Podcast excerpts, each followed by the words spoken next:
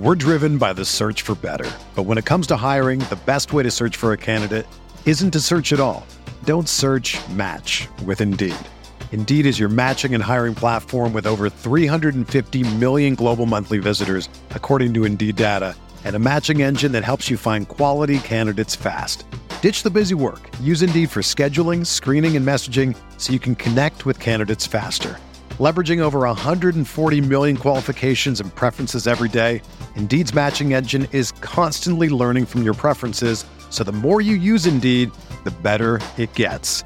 Join more than 3.5 million businesses worldwide that use Indeed to hire great talent fast. And listeners of this show will get a $75 sponsored job credit to get your jobs more visibility at Indeed.com slash BlueWire. Just go to Indeed.com slash BlueWire right now and support our show by saying that you heard about Indeed on this podcast. That's Indeed.com slash BlueWire. Terms and conditions apply. Need to hire? You need Indeed. This podcast episode is brought to you by Coors Light. These days, everything is go, go, go. It's nonstop hustle all the time. Work, friends, family expect you to be on 24 7. Well, sometimes you just need to reach for a Coors Light because it's made to chill. Coors Light is cold lagered, cold filtered, and cold packaged. It's as crisp and refreshing as the Colorado Rockies. It is literally made to chill. Coors Light is the one I choose when I need to unwind. So when you want to hit reset, reach for the beer that's made to chill. Get Coors Light in the new look delivered straight to your door with Drizly or Instacart. Celebrate responsibly. Coors Brewing Company, Golden, Colorado. What's up, RotoViz listeners? It's Colin Kelly here, executive producer of RotoViz Radio and one of the co-hosts of the RotoViz Overtime podcast. I just wanted to drop by and say thank you, as always, for listening into another RotoViz Radio production. As a loyal podcast listener, you can save yourself 10% off a RotoViz NFL pass right now at rotoviz.com forward slash podcast or by simply adding the code RVRadio2021 at checkout. That'll get you access to all of the content and tools on the RotoViz website, the best tools and content in the business for the best listeners in the business. As always, we do appreciate you listening to each and every show. And if you do have 5, 10, 15 seconds to spare, please drop a rating for today's show on your favorite podcast app. It is much appreciated. With all that said, thank you once again for tuning in. I hope you have a great day. Now let's get back to the show.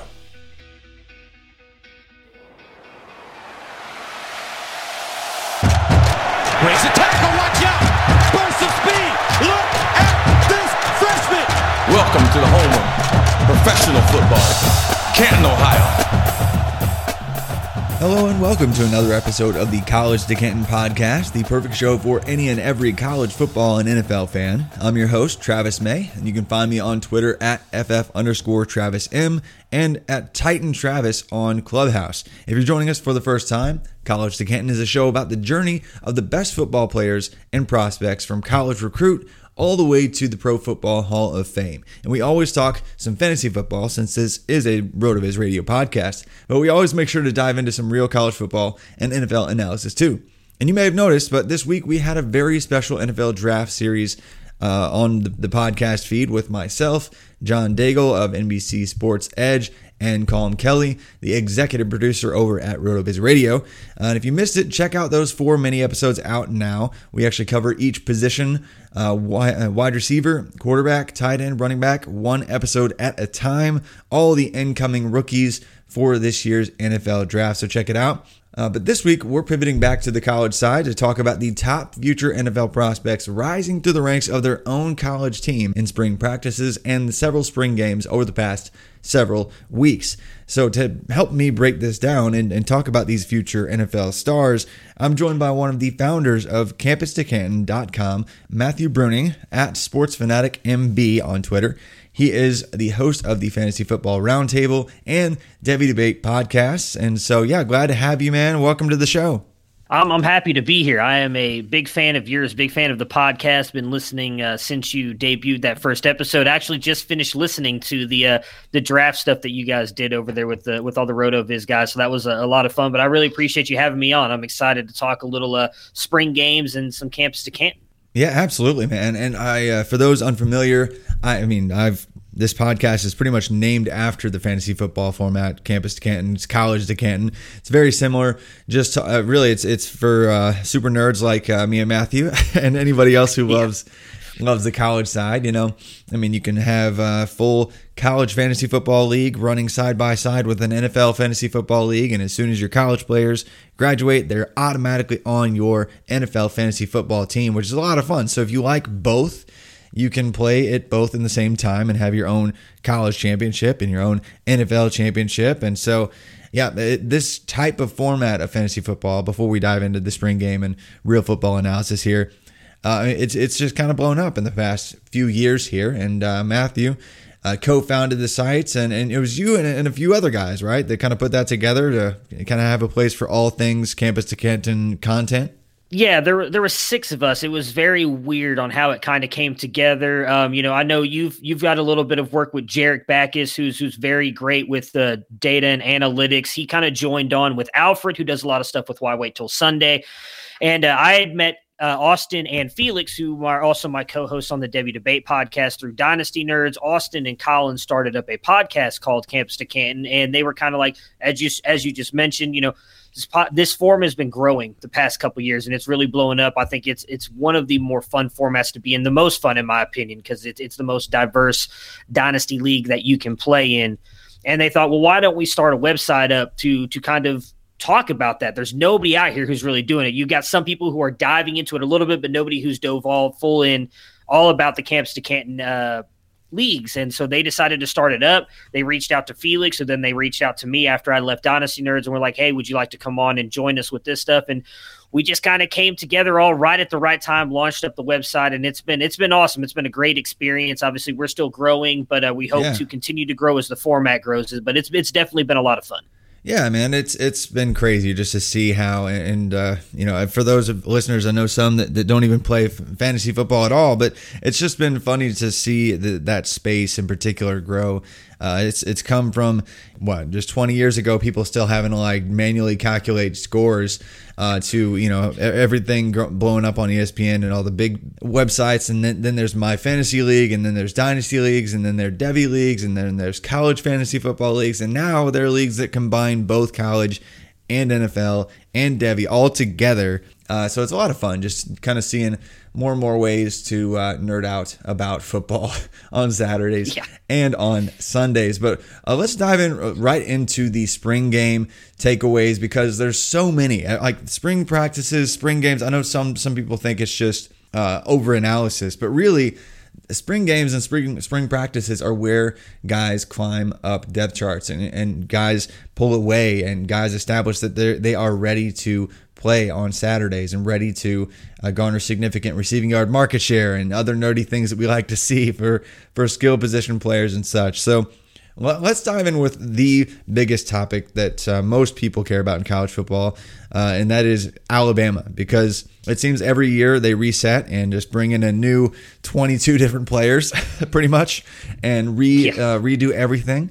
And uh, this year, especially, uh, they uh, sent off a good chunk of their offense, starting quarterback, their Heisman winning wide receiver, and um, a, lot of their offensive pieces. Najee Harris, big name running back. So they bring in what four, five, and four, four and five star guys at the wide receiver uh, wide receiver position. Bring in another five star at running back to make the backfield super muddy. So there's a lot to take away, a lot to kind of learn from these spring practices, right? So the thing is, though, with the spring game this past weekend, I don't know if, if you were able to catch it, listeners, but John Metchie and Brian Robinson actually were out. They were not in the game. So a lot of guys that were brand new to the team got to see some action uh, from the get go. So, Matthew, uh, what stood out to you, or who stood out to you the most uh, from Alabama's A Day? Well, I think the easy answer here is, and I, am probably going to butcher his first name. I hear like so many different variations of it. Was Agiye Hall, who had the the four catches for 72 yards, had two amazing catches, uh, both of them contested catches.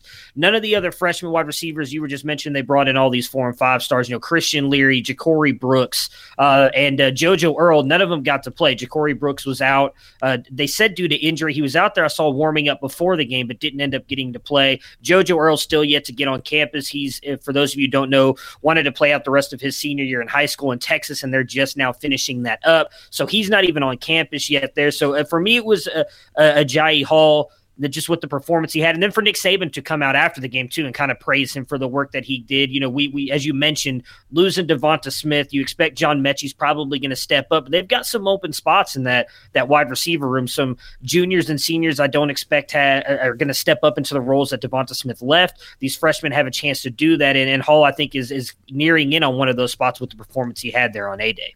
It's funny. I've heard so many people, even team people that cover the team, have been pr- pronouncing it differently. It's like a Gie Hall, a Jai Hall, uh, or just a Jai. Uh, it's it's funny. It will eventually, by the time he's like three years in, we'll we'll get it right. But he is he was I guess he was their second or third highest rated, depending on the recruiting service that you're looking at, wide receiver in their stacked freshman class. And Agiye Hall is looking good already. Four catches, 72 yards, and two contested catch wins. And man, uh, a lot of fun there. I mean, I, it's reminiscent of not quite the explosion we saw from like Jerry Jeudy uh, a couple years back, but uh, still impressive to just show up uh, and and really still kind of be raw. he plays really fast. I mean, like the Nick Saban kind of talked about that. He's he just wants to play fast, but he doesn't always know where he, he needs to be. But he still found ways to win uh, in the Alabama spring game. And obviously, I was really impressed by Bryce Young. Not perfect out of the gate, not incredibly efficient right away. Uh, but, you know, he basically didn't have much of any work last year because uh, Mac Jones obviously took the helm and was tossing 400 yards per game left and right all over the place. So Bryce Young didn't have a lot of experience coming in, but he is the clear starter right now. There's no real challenger there behind him, even in the veteran there, or even in the freshman Jalen Mil- Milroe. Uh, just yet, he didn't even get to play. But I think there's just not really going to be much break at all in their offensive dominance, and they're going to have. I mean, and I, I really am a fan of. You mentioned JoJo Earle, who wasn't even on campus for the game yet. I'm really excited to see what he could do because I don't think that they're just going to roll out and decide that Slade Bolden is all of a sudden worth a, a start there for them. And I really don't believe, really believe in Traeshon Holden or Javon Baker as uh, long term uh, stars in that offense. Uh, you know, even though they're returning and have some experience, uh, and they didn't really stand out uh, very much either. So the wide receivers, I'm very much betting on all the young guys to step up behind John Metchie.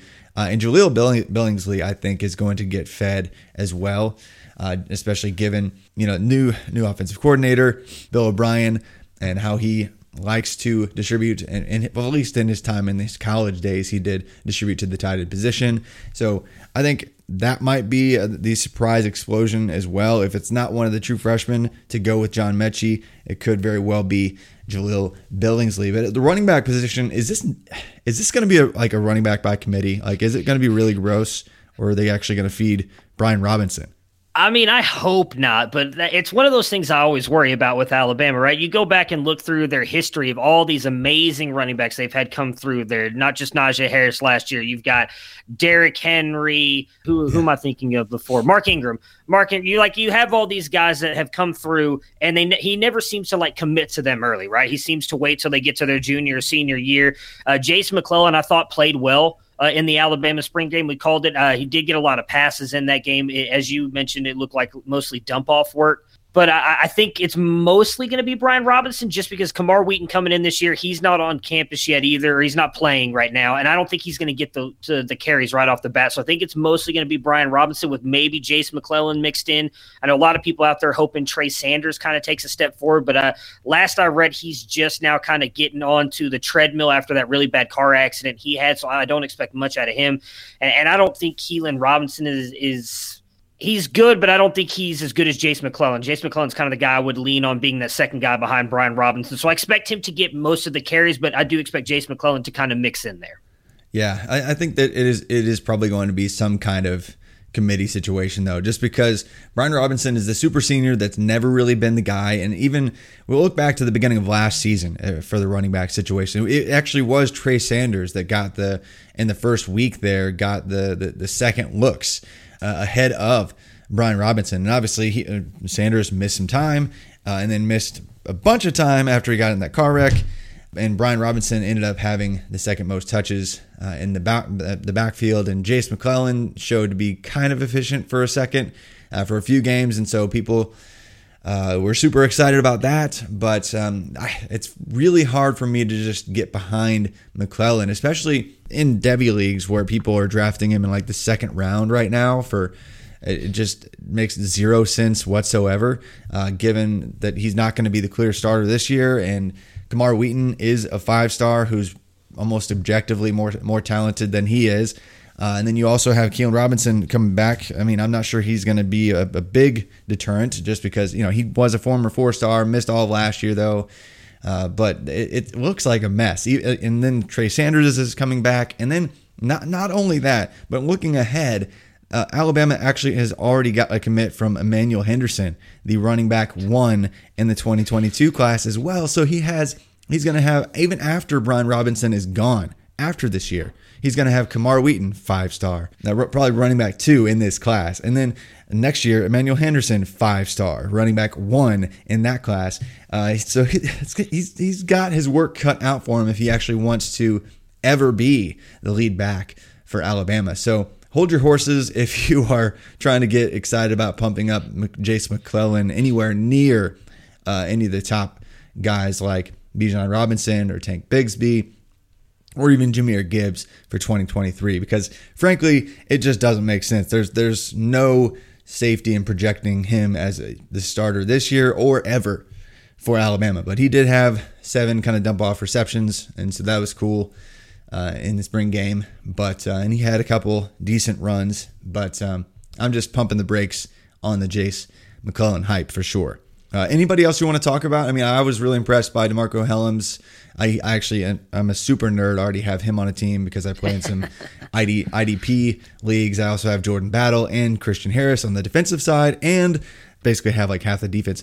And Willie Anderson, uh, you know, they're, they're incredible pass rusher there. Will Anderson, a former five star uh, coming out of, of high school and was basically leading the nation in pressures last year as a true freshman.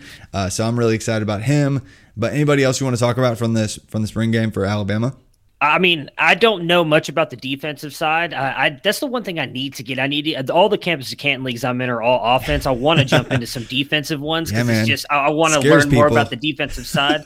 but uh, you you mentioned I just want to touch on Jahleel Billingsley because we actually yeah. uh, the Devy debate crew we we called the game from a Devy perspective. Like we we got up on our YouTube and Twitch channel. We called it like we were you know calling the game, but talked about it mostly from a Devy side of things. And one thing I noticed, and you mentioned with Bill O'Brien, is that they moved him around a lot, and he was re- like not just in line; they had, they moved him out to wide receiver. Yeah. He was very. Uh, very interactive in that offense. So he, he's a guy that I'm really interested in seeing. I don't know how I'm a little bit worried about his size, obviously translating to the NFL level. But this year, whether it's a Devy league and you're trying to just get that value to maybe flip later on, or C2C league trying to win that college side, he might be a a tight end that you can grab. I, I think yep. our ADP had him in like the the 12th round. No, it was like the eighth round. I mean, a tight end that you could grab in the eighth round that could end up being one of the highest scoring tight ends on the college format. Yep. That, that, that could be a lot of fun, especially given that Metchie, I don't think is this market share monster like DeVonta Smith uh, was last year in any way, shape, or form, or even Calvin Ridley back in the day when he was joined by a bunch of true freshmen. A lot of people pointing to that season as to what might happen for Metchie. I just don't see that in the cards for him. But let's move on to another team here, going to Ohio State, which I believe uh, you're an Ohio State fan, aren't you? I am a massive Ohio State. Okay, fan, so yes. so try to. I, I, I always talk with Matt Wispay. He joins the show yes. a lot. He all huge, huge Buckeyes fan. But uh, let's try to tone the homerism down just a, just a tad. Matt never does. Uh, and sorry, man, you're probably listening to the show, but uh, it's okay. I love you. But uh, Garrett Wilson, Chris Olave, you don't even have to be a homer though to recognize that that's the best wide receiver duo in the nation, right? Yes, uh, I think so. Well, and I will I will say because Matt is not here by Chris Olave because I know he loves saying that on, on his podcast with Stefan. I love that podcast as well. Yeah, I mean, there's obviously I think going to be other teams in the running. Like I think USC's got a really good wide receiver corps. Alabama now go; those guys are mostly freshmen, so we don't know what they're going to be. But I think there's really, in my opinion, no argument taking my bias aside for what Garrett Wilson and Chris Olave do and their projections moving forward that they are the best duo in the uh, college football landscape right now. Yeah, absolutely, and they and, and they just looked like it again uh, at their spring game. Uh, Garrett Wilson snagging four catches for 85 yards easily. You know, a really long play. I think he had a 55 yarder or something like that. Olave had an incredible 40 yard grab, a couple other catches, and a touchdown. Just looking like, hey, this is business as usual. We are going to dominate college football. Once again, we are both going to be top seven wide receivers in the 2022 NFL draft class. Is there any doubt in your mind that both those guys are among the top seven next year? No, not at all. Uh, I've got them in, well, no, yes, because I actually have Chris Olave at seven right now. I'm, I'm a little bit.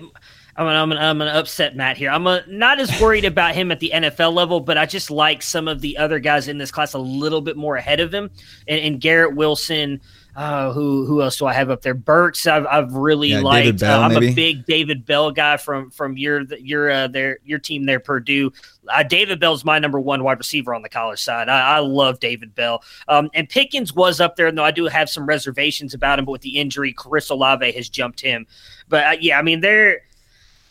I think the only thing that may hold them back is is what happens at quarterback. I, I feel I'm not. I I'm not going to be on the same side as you on the quarterback debate. I think. Um, I hope that someone else wins a job. I think there's a quarterback that's a little bit better than C.J. Stroud there at Ohio State. I don't know if he wins the job. I think he should. Uh, but obviously, with Ryan Day as a head coach in that offense, you'd expect both of them to to be up there, uh, and and I would hope that they are. But Chris Olave is the one I worry about just a little bit more than Garrett Wilson. Yeah, for me, it's it's funny, but we we talk about these guys that are just coming in that have like no experiences, almost like certainties, but it's it's part of it is about the system and what Ohio State does and how and just frankly quarterback friendly that offense is, and that's not knocking anything that the quarterbacks have done here recently, including Justin Fields, who's in the quarterback one debate in this NFL draft class.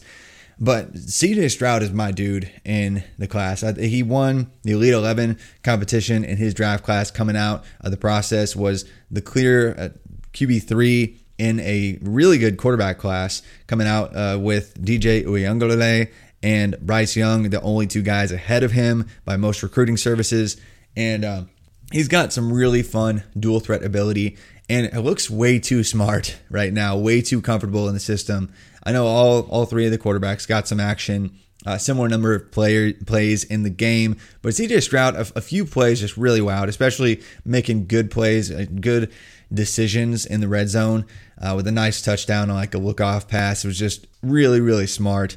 I think he's uh, and it's not just me. I think most people that cover the team think he's the front runner still to uh, to win the job this year, and I think that is going to be best for the program and best for the wide receivers and best for the running backs. Everyone involved in year one, uh, you know, post Justin Fields. But are you more of a Kyle McCord guy? I am. I, I I love Kyle McCord. I think he brings a little bit, obviously, of a different game than CJ Stroud. CJ Stroud, you know, everybody talked about it, and I don't. I hate comparing players, but you heard it if you if you watch the broadcast and, and a lot of people talking about it because you are right. Everybody's saying that CJ Stroud is going to be the guy, or at least he leads the competition right now. I don't I don't think he's going to be for sure the guy yet, but he's definitely the leader in the clubhouse. Was there last year, and everybody keeps saying he does a little bit of what Justin Fields does, and I don't want to put that on CJ Stroud because I think Fields is a really I, I, think he's an exceptional quarterback and, and oh, he's a rare talent and I, I, don't I don't want to say CJ Stroud can't get there but I don't think he's there yet and I think it's unfair to say that's what CJ Stroud is. Uh, he's definitely got the mobility and you're right he had a great touchdown pass and had a lot of really good plays missed a couple throws early but then bounced back after like two bad throws and was phenomenal the rest of the game uh, but what I like about Kyle McCord is just, I think mentally, he's already there as a true freshman. The way he reads the field, he's got a little bit more athleticism than people give him credit for. And just his accuracy is ridiculous. And if you go to the Jackson Smith-Njigba touchdown in the in the corner of the end zone, like he was about to get hit and just dropped a beautiful pass. Now Jackson Smith-Njigba made a great catch on it as well. It wasn't all Kyle McCord, but he placed it perfectly. You could even tell after that pass, like Ryan Day even came up with a big smile on his face, kind of a, like that was a really great pass. So McCord's a guy that I really like. I do think he's currently behind CJ Stroud in the battle. I don't want to say anything bad about CJ Stroud. He's phenomenal. He he wasn't ranked behind DJU and Bryce Young for no reason, and he shot up the process last year. So whether whichever one of those guys wins the job, I think they're going to be really good. But I, just, I think Kyle McCord brings a little bit something extra to that Ohio State offense. I'd love to see him get that job. Yeah, I, think what sadly what, what we're going to run into is CJ CJ Stroud has two years remaining, right? And McCord has three before they're probably going to be going to the NFL. They're probably both early declared type level talents. One of them is going to transfer, especially with the new one time transfer rule. Like whoever doesn't win the job this year, and if Ohio State starts winning and keeps winning, a la, you know, the whole Jake Fromm and Justin Fields situation. Jake Fromm just kept on winning because Georgia's a good program. Whoever's at the whoever is at the helm is going to lead Ohio State to at probably worst a one loss regular season. Uh, so one of them is going to transfer, and that that stinks because like they're both crazy good. Like both should be starting on top twenty programs. Like that's the kind of talent we're talking about. But I, I'm just I'm thinking C.J. Stroud is returning. He's got the mobility that that fits what they like to do there. That's my bet. But both of them have looked good early on, so that's going to be one to watch. C.J. Stroud versus Kyle McCord at quarterback for Ohio State.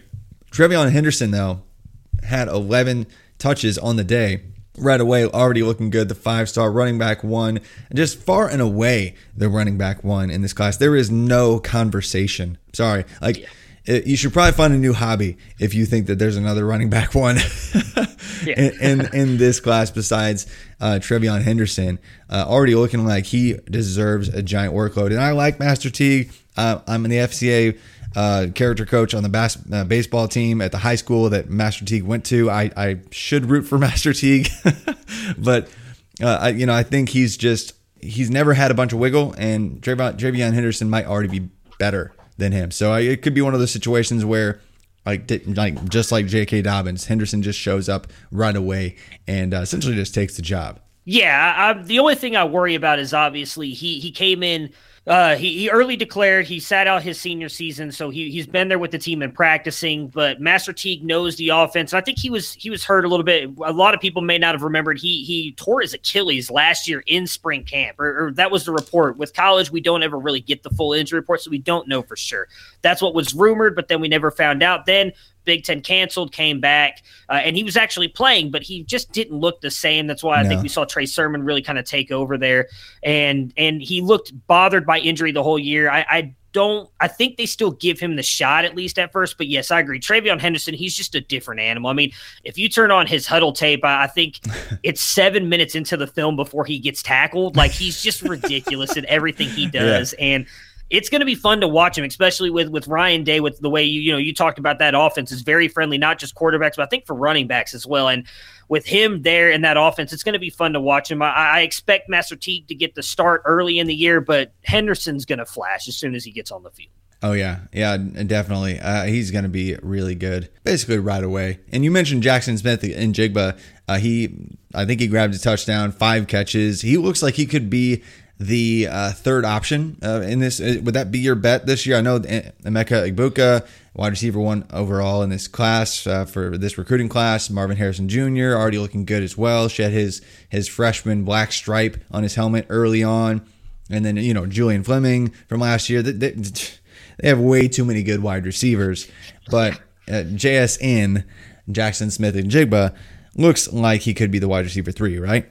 Yeah, I think he's locked into that slot role. There was uh, obviously Garrett Wilson played there last year in the slot, and I think some of that was just again the weirdness of the year with COVID and and Ryan Day likes to have that big movable slot wide receiver. Garrett Wilson can do it all. Garrett Wilson came out uh, after the spring game and said that he is moving to X this year. I think that kind of just cements that JSN is going into that slot role. You know, I think um, is obviously really good. Marvin Harrison has been phenomenal. He caught a touchdown pass as well. Uh, don't overlook what Emeka did in that game though. He actually kept yeah. that drive alive for CJ Stroud to yeah, catch to, to score that touchdown to Marvin Harrison. He's really good as well. I think you know, Marvin Harrison and Emeka will be on that that second team with Julian Fleming, but it, it looks like Jackson Smith-Njigba has definitely secured that slot role. And enemy. just go back to that catch he made against Nebraska in week one. I, I think we're going to see a lot of that this year because I think everybody's going to be focusing in on Garrett Wilson and Olave, and it's going to allow JSN to, to kind of get open. Yeah, that should be a lot of fun. Moving on with other pro days this past weekend, uh, Miami. Uh, I I was really surprised. I actually have Jake Garcia in a deeper college to Canton league. And, uh, you know, he's a top incoming freshman this year, but didn't have great rushing yards like a bunch of the dual threat guys did uh, coming in. But uh, he actually looked like he had some moves. in Miami's spring game. He actually added some rushing yards and actually was able to maneuver the pocket and and fire some solid shots. Had like a really nice 55 yard bomb multiple touchdown throws that were really nice. Fourth and 12 conversion right before the half that actually set up the field goal. And man, he just looked like he was already ready. Like, I mean, I, I know D'Eriq King was out. He actually was calling plays in the second half for the offense. Uh, he should be back by the season. But if he's not, I'm no longer worried about the quarterback uh, conversation and quarterback situation for Miami at all. Are you? No, he looked phenomenal. I, I, didn't get a chance to watch that game live, but I've been able to go back and watch it, and, and he looked really good. I know a lot of people uh, thought that maybe Tyler Van Dyke would end up being the backup, and I wouldn't be surprised if maybe he's still listed as the backup right now. But with the way Garcia played in that spring game, if D'Eriq King can't play, you know, a lot of people are talking about Miami maybe being a surprise team in the ACC whether King's there at quarterback or if they end up having to start Garcia due to, to King maybe not being able to get back from that ACL injury, I, I think Miami's going to be really good. They've got a lot of good weapons at wide receiver, really good tight end and running backs. It's gonna it's gonna be fun to if he doesn't get to play this year, seeing him uh, lead this offense next season. Yeah, they might actually have some really solid quarterback play and consistency there for a few years uh, if, if he actually uh, you know gets the job post D'Eriq King. But you know Charleston Rambo, they actually kind of talked about that. It was kind of funny hearing uh, D'Eriq King actually talk about kind of basically recruiting Charleston Rambo to the program. It looks like he's going to be a big part of the, the offense there. Mark Pope, he's seeing some more targets. Uh, so that'll be fun to see who emerges as the big target now that Brevin Jordan is gone. Uh, they, they have a, a, nice incoming freshman tight end, Elijah Arroyo. Really can't wait to see what he does because I think he could slot in early on. But Jaylan Knighton actually had the best run of the day for them. I know that I, I liked Cameron Harris. You know that there's there's a couple other running backs that are coming in this year. I actually still keep finding myself liking Jaylan Knighton more than any of the other running backs. Do, do you have any favorite to kind of uh, emerge out of that group and eventually get drafted? Yeah, I mean, I, I will be honest. At th- first, I thought it was going to be Cameron Harris. Just uh, he he burst on the scene last year and looked phenomenal. I mean, everybody was moving him up their boards, and then just kind of fell off that second half, and everybody kind of dropped him back down. And that's when we saw Knighton and Chaney kind of start really producing. Chaney, I think, is out with a, he had so- shoulder surgery, so we don't yeah. know if he's going to start off this season. As you mentioned, Knighton looked the best in that game, and I think with how explosive he is, I, I honestly think he's probably the best bet. Cameron Harris, I think he's a good running back, but I don't think he's overall special. Where Jalen Knight, and I think he really could be. He, he's he's a very interesting back in that backfield. Oh yeah, for sure. And just talking about a couple pro days that happened, uh, you know, here recently, but not exactly this past weekend. Uh, Clemson. If you missed the Clemson one, DJU looks like he's in great shape. I'm actually going to have the opportunity to uh, have an extended interview with one of the offensive linemen there for Clemson uh, in early June. So be looking for that show. Going to talk through the whole offense uh, with uh, one of the offensive linemen there, Taquan Johnson. But uh, who do you think out of that crew emerges uh, among the wide receivers? Like Joe Ngata, is Justin Ross just going to be that dude now that he's back? EJ Williams, Frank Ladson. Who's your favorite there? I mean, I'm gonna. I hope it's Justin Ross. Uh, obviously, he looked like a stud a couple years ago. Had that injury. Don't know. We we assume he's going to be okay. The the medical team there at Clemson says he's okay and good to come back. And that I'm rooting for him to come back. I, I would love to see him because I think he's a really good player. Outside him, I'm, i really like EJ Williams as well. Ngata and Ladson, I just they haven't done it, and and I feel like they haven't done it yet. I, I don't know if they will. Uh, so I'm rooting more for Ross and EJ Williams. Yeah, nice. I'm still rooting for Ngata to to break out. I think Ross could be a surprise uh, jump up into uh, top 60 overall draft capital if he looks at all like he did a couple years prior. Uh, but I do like uh, Will, Williams as well. But Ngata was like my wide receiver one coming out of that class. That potential was incredible. Just has struggled with health. Uh, that backfield looks like a committee though right now. Actually, I wanted to get excited about Will Shipley, but uh, the coaches were talking up Phil Mafah, the other freshman, and obviously uh, you got J. Dixon, Kobe Pace. It looks like a a weird. It looks like they might be moved away from that kind of feature role at least for a year. Uh, are, are you a big Will Shipley guy or anybody else in that in that backfield? I don't really have a fan. I mean, I've, obviously, I've heard the same as you that Mafah's getting a lot of talk uh, and Shipley, but I'm not a I, I'm not a fan of any of those guys, if I'm being honest. Yeah, it, it's I'm not betting on one of those guys to bust through this year, so we might have to kind of wait it out, wait and see. I know Shipley's a lot of people like him. He's highly touted, five star kid. Uh, but uh, you know, not quite there uh, in terms of uh, leading the pack just yet. So we'll see how that progresses. I'm not going all in on anybody there just yet. Florida State, really fun to see McKenzie Milton back healthy again when they had their pro day, just slinging it, uh, hitting Malik McClain a couple times, uh, Joshua Bell, uh, Burrell a couple times. I still think Destin Hill. Uh, is going to be the guy once he gets there and fully into the rotation at wide receiver. But yeah, it's going to be a completely new mix uh, and a full year of uh, normal recruiting, uh, normal-ish, I guess, uh, with uh, Mike Norvell. Should be a fun offense once they kind of get rolling because I still believe in his system quite a bit. But his system loves running backs. So out of Lawrence Toafili, Jashaun Corbin, or DJ Williams, who are you betting on there?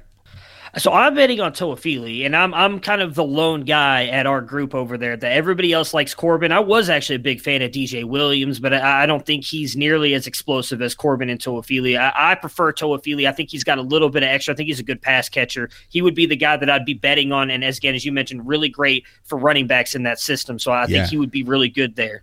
Yeah, I think he he's already even in the spring game and even throughout the spring has shown he is the most versatile back.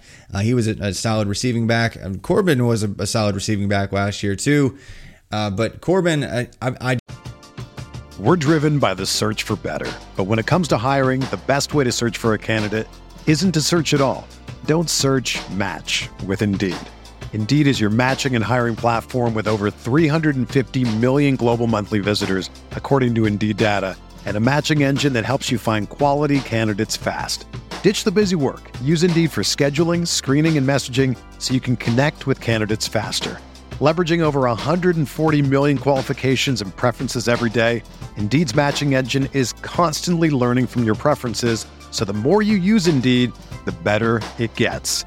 Join more than 3.5 million businesses worldwide that use Indeed to hire great talent fast. And listeners of this show will get a $75 sponsored job credit to get your jobs more visibility at Indeed.com slash BlueWire. Just go to Indeed.com slash BlueWire right now and support our show by saying that you heard about Indeed on this podcast. That's Indeed.com slash BlueWire. Terms and conditions apply. Need to hire? You need Indeed just keep waiting for him to pop after he had that, you know, he had that really good first like season back at Texas A&M, transferred. I was expecting big things. just hasn't really kind of come together. Toafili's a true sophomore, competing with two older guys in Corbin and, and DJ Williams now that um, we all thought were going to be a thing, but Toafili actually looked better. Like he had the best run of the day in the spring game, and he had 45 total rushing yards, and he had some receiving yards. Like he just looks more complete and, and uh, like uh, he might have the best NFL potential. I'm right there with you. And we're going to get to a few more of the pro days just from this past weekend and a couple spring games coming up and some players to watch. But before we do, just a word from our sponsors. The economy is made up of real people doing real stuff, and it affects everything. Which you obviously know since you're a real person doing real stuff. Marketplace is here to help you get smart about everything beyond the what of the day's business and economic news we dig into the how and the why with the real people driving our economy. From big tech and interest rates to small businesses and what's happening at the Fed, Marketplace breaks it all down so you don't have to. Listen to Marketplace wherever you get your podcasts. Get really into your favorite shows and movies all in one place with Flex, a 4K streaming box you get free with Xfinity Internet. Find what you want with your voice on Netflix, Hulu, Disney Plus, and more. No more jumping in and out of apps. And get Peacock Premium at no additional cost. It's a way better way to watch. Learn more at xfinity.com/flex. Restrictions apply. Requires postpaid Xfinity Internet, excluding Internet Essentials. One device included. Subscriptions required to access streaming services. Right, and we're back. So uh, we've been talking about a lot of these pro days that happened this past weekend, some that happened a couple weeks prior to that. But back into the most recent pro days, USC, man, uh, they had offensive line struggles last year, one of the worst in all the Power Five uh, in yards before contact, and most any offensive line measure. Gave up eight sacks in their spring game. Just really trash offensive line play. Uh, so much for getting excited about Keaontay Ingram uh, or anything else in that backfield for that matter. Uh, are you worried that that might affect their entire offense, even those wide receivers that we love? Yes, uh, because I'm not that big a fan of Slovis either. The one thing uh, about him is you know where he's going to be at all times when he calls hut. He's not he's not that athletic. He's not beating any defensive end or linebacker that's blitzing him. So if that offensive line can't block anybody, as much as I love those wide receivers, if Slovis doesn't have time to get the ball to him, I, I think it's really going to affect that offense. Yeah, man, and, and it's funny they never ever have him uh, like actually right up on the center ever. Like they like they might be in fourth and half an inch, and they're not. And he's gonna be in shotgun or something like you know way off the ball. And it's like man, that's so weird. That like they just, they don't just just try something else. Like just hey man, you know what what you're doing right now is not working. but uh, it, we'll see what happens there. I actually really like. Uh, true freshman Brandon Campbell kind of got a track speed back background. I know some people like Kenan Christon there. I just don't think he's ever going to take off. Uh, and Campbell's the, the new guy in town. And so after some of the veterans are gone, I, my bet long term would be on Campbell, actually. Uh, but Keaontay Ingram is probably just going to be that guy who takes a bruising because that offensive line can't do anything. Uh, but Drake London, Bru McCoy, uh, a bunch of guys that to get excited about. I mean, even like Gary Bryant Jr., Tahj Washington and incoming there. I really like Kyron Ware-Hudson from Mater Dei. He just, you know, they, they had the big Mater Dei versus St. John Bosco high school game, which is in the Trinity League, which is basically full of the best high school programs in the country. It was essentially the de facto national championship game. Both teams were undefeated coming in, and Kyron Ware-Hudson had a 64 yard touchdown late in the game that basically sealed the victory for for Mater Dei. I really like him to come in and have a role early on as well. Uh, how high are you on Drake London though? I have him as uh, my wide receiver nine right now on the college side. We actually did a ranking, a wide receiver ranking summit for the site uh, last night, a two hour show for half, half of it for free, half of it for our subscribers. And we go over kind of like what we look for in our wide receivers, how we scout them, and we give our ranks. And I have him at nine. I, I also am a sucker for those big wide receivers that have massive wingspans. I mean, I was He's a big Hakeem Butler fan, yeah. and that didn't work out for me. Big G Scott Jr. fan. He's moving to tight end, so take it with a grain of salt that I love Drake London, uh, but I think he's a really good wide receiver. Uh, to me, he's the best in that group. I still like Bru McCoy. I'm a big Kyle Ford fan, even though he hasn't been able to stay healthy. You know, Tahj Washington transferring there is – interesting because I, I, really thought that this was going to be where Gary Bryant steps up, and I think that maybe Tahj Washington steps in for where Gary Bryant was going to go. So it's a really good wide receiver corps, and I think Drake London's the best out of that group. I think if, if he has even a decent season, he's going to get pretty good draft capital, like I expect Amon-Ra St. Brown to do this year. Yeah, I'm right there with you. And Drake London decided to finally. I mean, he he was playing. He was playing football full time and doing basketball there at USC. T- finally gave up basketball just so he could hone in and, and get his body and, and just purely put fo- football shape and focus all in on that because he re- recognized, okay, I'm going to get drafted next year unless I screw something up badly. Because he he was just winning games for them, like late late in games, coming in clutch, having like eight eight reception games in a couple spots, just taking things over from that almost like big slot kind of role that they play in that uh, that he plays in that kind of spread offense there for USC. So that's Uh, the sky is really high for for what he could be at the next level because he's not slow either. Like he's just got he's a really fast, really rangy guy that I think a lot of people are going to fall in love with when they watch him uh, here soon. But moving on to my other team, I, you mentioned my first team, my alma mater, Purdue. I'm not going to get into them because they are bad this year outside of one player, David Bell. But Auburn is my other team due to family ties and things. I am a huge fan of Tank Bigsby. I know a lot of people have been for over a year already. He just looks like a pro feature back already. Why, why should I not have him as my running back one overall? Uh, I would just worry about it because of how good Bijan is too, and then yeah. obviously Bijan being in that Texas offense uh, with with Sark, we saw how yeah. Sark kind of fed Najee, and I expect even though Roschon Johnson is really good with Texas as well, I don't want to just write him off, but I think it's really those two. I know a lot of people really like Jahmyr Gibbs, but I, I, mean, again, we approach, I at least approach this from a campus to Canton side. So I want my guys to score points on the college level. That Georgia Tech offense worries me. For me, that 2023 class, it's between Bijan and Tank. And yep. I could hear an argument on either one and flip back and forth, but there's just something spe- uh, special about Bijan. It's, it's hard to, it's hard to move him down, even though I'm a big fan of Tank as well.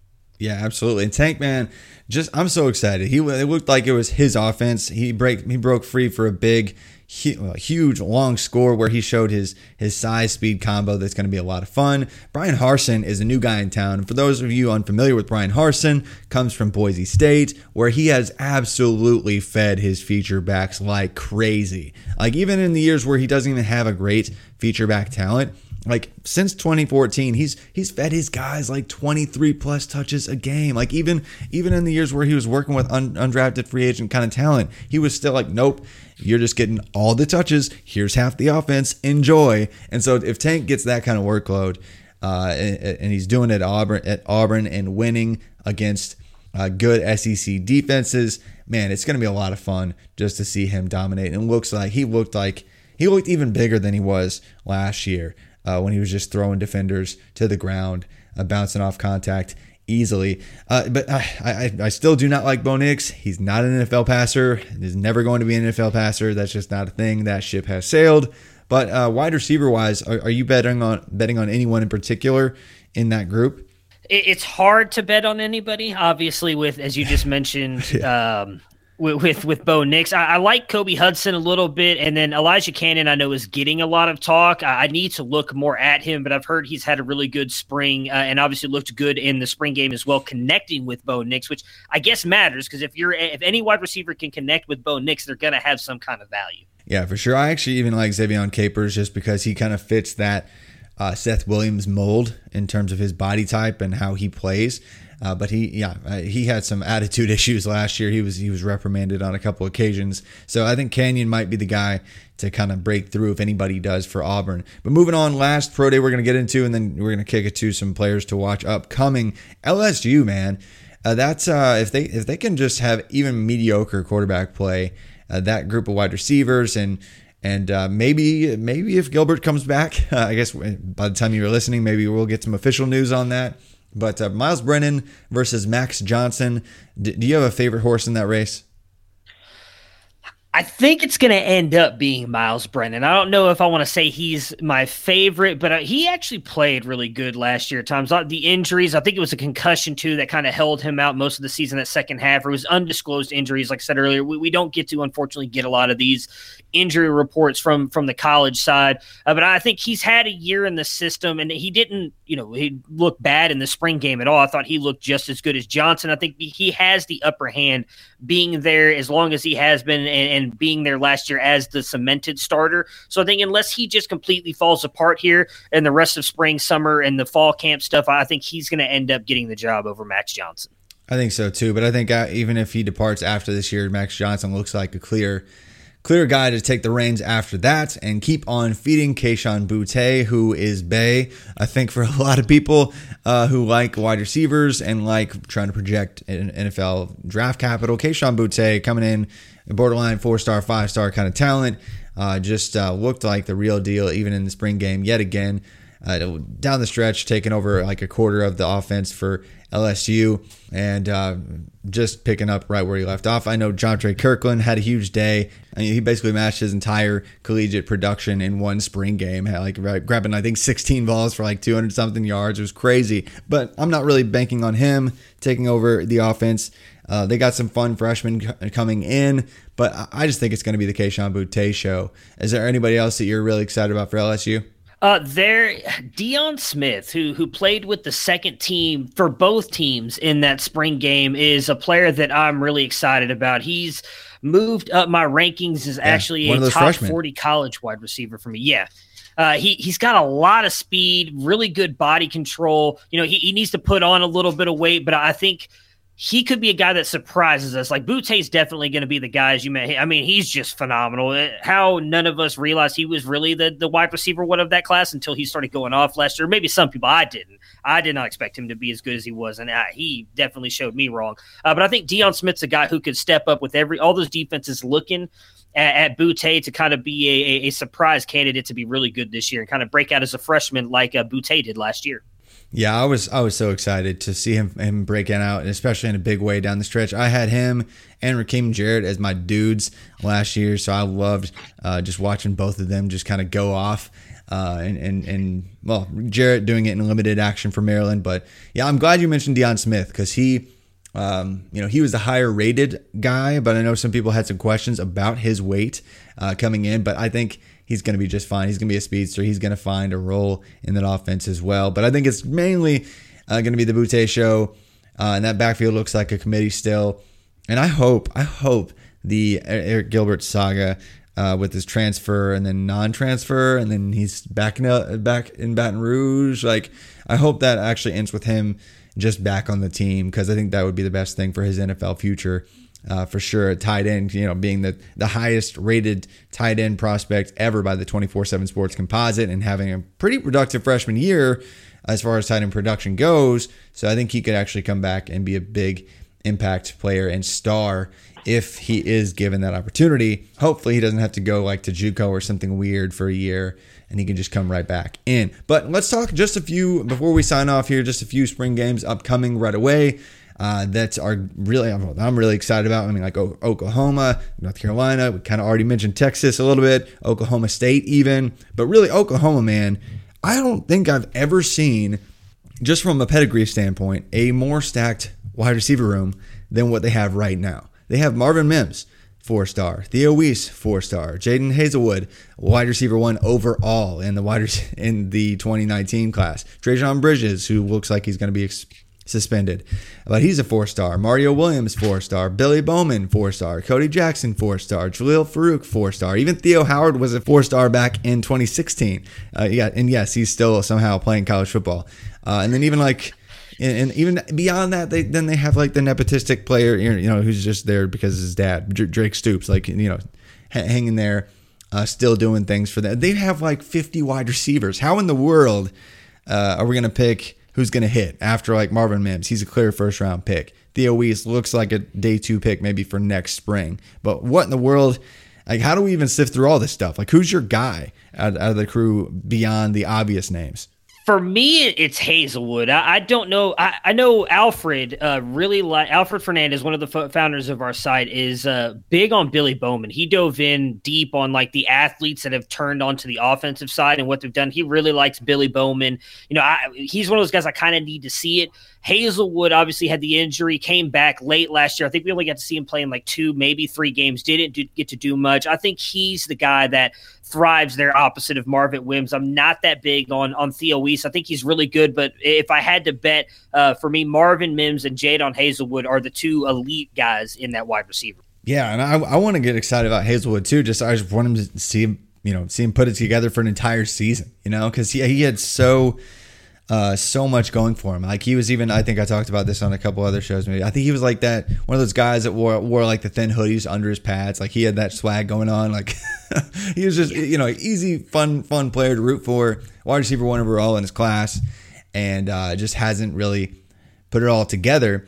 Uh, and now he has to compete with all these new faces that were that are all so good. So I, I, don't know who I'm really betting on there exactly, but I really do like Billy Bowman quite a bit. So Billy Bowman, for those who aren't unfamiliar, Billy Bowman could play uh, pretty much off any off-ball position on the defense as well, but uh, he loves offense too.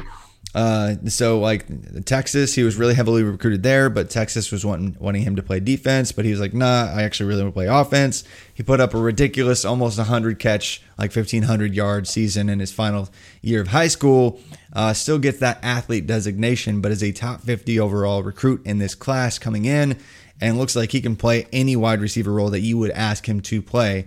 I know a lot of people like Mario Williams I think Billy Bowman could just play any and anywhere and everywhere. He'll probably be taking some jet sweeps, and they're just going to find ways to get him on the field more so than any of the other guys uh, coming in this year. I do like Mario Williams uh, to kind of have a later breakout after Wease is gone, after Haselwood, you know, whatever happens with him, after Mims is gone. Mario Williams looks like an NFL wide receiver, but a couple of these other guys might just transfer because there's too many, too many guys.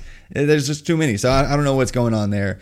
Uh, but a, a, couple of them, I hope they just transfer and get a real shot elsewhere because there's so, so much talent. But Uh, last thing on Oklahoma to watch though is Eric Gray versus Kennedy Brooks because Seth McGowan looks like he is uh, suspended uh, due to the alleged uh, robbery. We won't really go into the details there because I just there's there's a lot to hash out there still. But Eric Gray versus Kennedy Brooks. Kennedy Brooks has two 1,000 yard seasons already for Oklahoma. And Eric Gray is transferring from Tennessee. Everyone likes him. Everyone's taking him way too high in college drafts and in college to Canton drafts. Uh, but where are you uh, on that battle? I mean, I think Gray is going to be the guy. I don't think he would have come here if he if he didn't think he was going to. I know he was being recruited by Texas as well. Obviously, you're probably not beating out Bijan. You have a better shot of beating out Kennedy Brooks. And and the one yeah. thing I, I've talked about before we saw kind of Rhamondre Stevenson break out in the second half of the year, and, and, it really seemed like when he did that, Oklahoma's offense opened up as well, and it really helped out Spencer Rattler. So I think that they're going to try and feed one running back for the most part. I think Gray is just more talented than Brooks. I'm not a big Gray fan, but I think he's more talented, so I think he's going to end up being the guy. Yeah, I'm I'm right there with you too. I just don't think it's uh, just as obvious as everyone else is making it out to be, just given what uh, Brooks has done there. But uh, yeah, that would be a situation to watch, especially if it's not obviously uh, a Gray's job after the spring game that's coming up here this coming weekend. Uh, North Carolina, Kamarro Edmonds is my dude uh, in this freshman running back class, but he's not there yet. So Ty Chandler uh, should smash, and uh, somebody else is going to do something at running back. But the wide receiver rotation is what I'm really watching because, you know, Dyami Brown, gone. Dazz Newsome, gone. Like, that's a lot of production that just left. Who is your guy that you're rooting for in the wide receiver room for North Carolina? Because they're going to be catches, they're going to be catching passes from Sam Howell. So that's, that's a, a big boost. Yeah, I think Josh Downs is uh, is the guy everybody is going to talk about, and, and he's going to be the guy. You know, he can play a little bit of outside, but I think he's going to be in the slot more often than not, which kind of hurts the guy that I actually know about because of you, because I've heard you mention, and I went and looked into him when I was looking at my freshman stuff. That's Gavin Blackwell. I think he's really good wide receiver, but I worry that he's going to be in the slot where Josh Downs will be, and that's going to affect him coming up. But those are the two guys I'm most excited about. Yeah, same here. And know Khafre Brown, Dyami's little brother. Uh, he could be fun too if he actually uh, re- recovers. I think he should be ready by the summer. Uh, he kind of dinged himself up a little bit in the spring practice. Uh, I don't think he was actually. I don't think he's going to be able to be there for the the spring game. So I do like like Gavin Blackwell. He's a true freshman. I'm not a big Emery Simmons fan or Beau Corrales fan.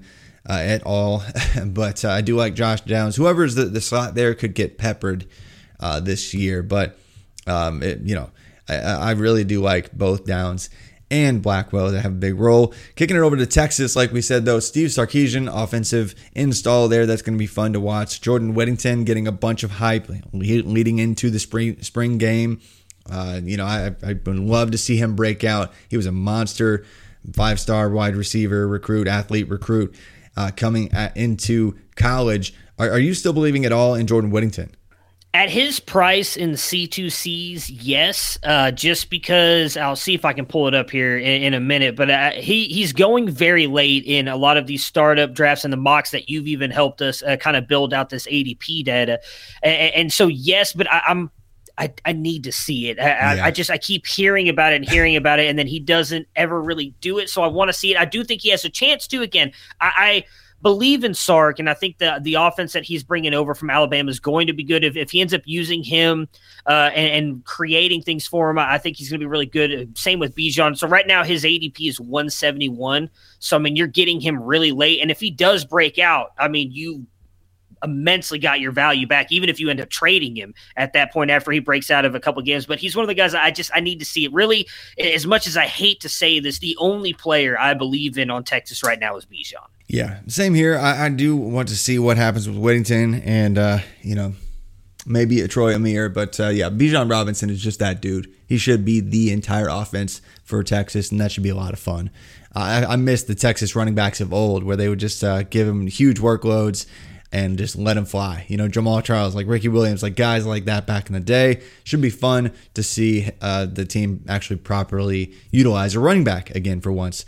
Uh, and then lastly, I do want to mention just Oklahoma State. The running back rotation there, watch that with uh, Dezmon Jackson, Dominic Richardson, and whoever else they have. And then whatever wide receiver is going to pop there because Tylan Wallace is gone and a few of the older veterans are gone. So uh, they like to feed a lot of targets in one wide receiver's direction, so that'll be fun to watch. But man, Matthew, thanks for hopping on, talking some of these spring games, a bunch of names. Hopefully, uh, listeners, you you had your your pen and paper or whatever, because there were a lot of guys we talked about on this episode. Uh, but yeah, definitely revisit this uh, and maybe come back and write some of these names down because a bunch of these guys are going to be in NFL draft conversations very, very soon. Uh, and definitely check out the rookie mini, uh, rookie NFL draft mini series, just position by position. If you missed those this past week, they are on the College to Canton feed. That was just kind of a special thing. We're not going to do that every week. We're not going to have five episodes on on the on the feed there for you all the time. But hopefully you do enjoy those. I'm going to be joined by Mike Tagliere here very soon. Uh, on on next week's NFL draft special, so be looking forward to that as well. But Matthew, before you uh, before we sign off, anything else you want to plug here?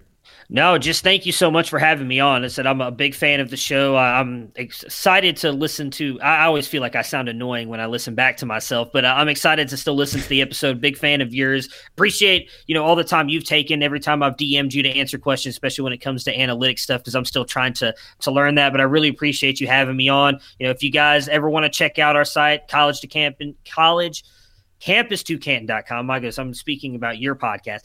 campus2canton.com is our website. You know, we appreciate it. There's a lot of free stuff on there. We have over 600 college players ranked right now. We got even more coming in ever with freshmen, a bunch of NFL players ranked as well. We do all kinds of video content and everything. If you guys ever want to check it out, again, there's a lot of free content as well. You don't have to subscribe, but check it out. Give us a give us an idea of what you think about it. We'd appreciate it. And thank you so much again for having me. Yeah, absolutely, man. I, I hope to have you uh, and uh, you know other campus to canton.com guys on again. Uh, we just really really love what you guys are doing with that format and uh, just pumping prospects and a bunch of great content out there uh, and running some fun mock drafts for people. It's been great. But listeners, thanks for uh, tuning in to another College to Canton episode. Please do leave a rate and review. Five stars would be great. You can leave a question in there. You can get it on the show. I hope you guys enjoy the NFL draft and all the you know rookie content that will be coming here very soon as well. But I look forward to you joining me here soon for many more episodes of the College to Canton podcast.